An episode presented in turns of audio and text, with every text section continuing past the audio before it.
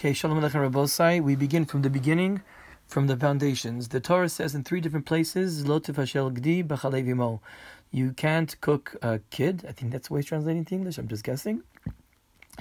In its mother's milk. The, the, the Chazal learn that since it says three times, Lo tefashel gdi b'chalev that there are three different prohibitions. One is an Isser Bishul, you can cook meat and milk together. The third, the second is an Isser Achila, you can eat meat and milk together, and the third is Isser Hana. You can get any enjoyment from meat and milk cooked together. The, I just said those in a very general way, but we need to talk about this a little bit in more details. First of all, regarding the Isser of Bishol, it's prohibited to cook meat and milk together, even if you're not intending to eat. The very fact that you're cooking meat and milk together is forbidden. No matter what, you're going to do with it later on. Even if you're going to not eat it or not do anything with it. The very fact you're cooking meat and meat together, meat and milk together, is prohibited. So therefore, for instance, if you're in a guy's house, uh, and maybe chutzars might be more more uh, possible. I don't know if you know someone who's not Jewish, and there's a pot on the fire. You can't light a fire under it because you just don't know what's in the pot. And if there's meat and milk together, you're cooking meat and milk. Meat and milk that's cooked together, you're not allowed to eat. Again, I don't care how it was cooked. It might have been cooked by mistake. It might have been cooked by a non-Jew. It could be, I don't know, something, you know, I don't know, some meat fell into a hot milk pot, whatever it is.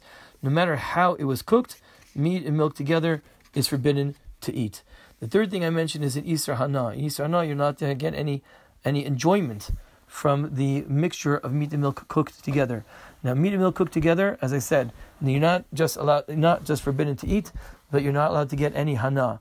And nahana means enjoyment. So therefore, for instance, if you have a dog, you cannot give your dog cooked meat and milk together because you are getting hana from that. You're getting enjoyment from that because you're avoiding giving the dog, you know, the other food that, and so you're saving yourself some money.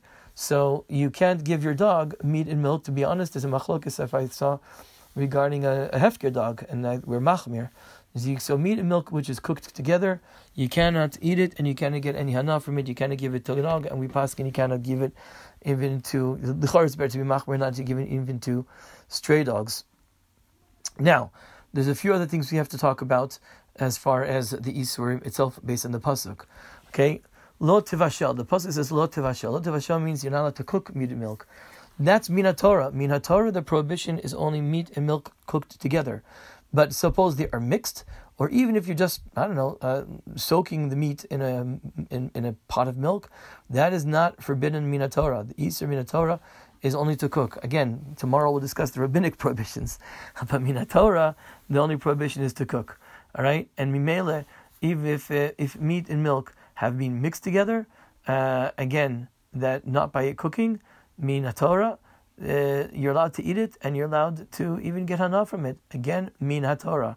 We're going to see that uh, midrabana is going to be usr. But min haTorah, meat and milk together, if it's just mixed together, is permitted.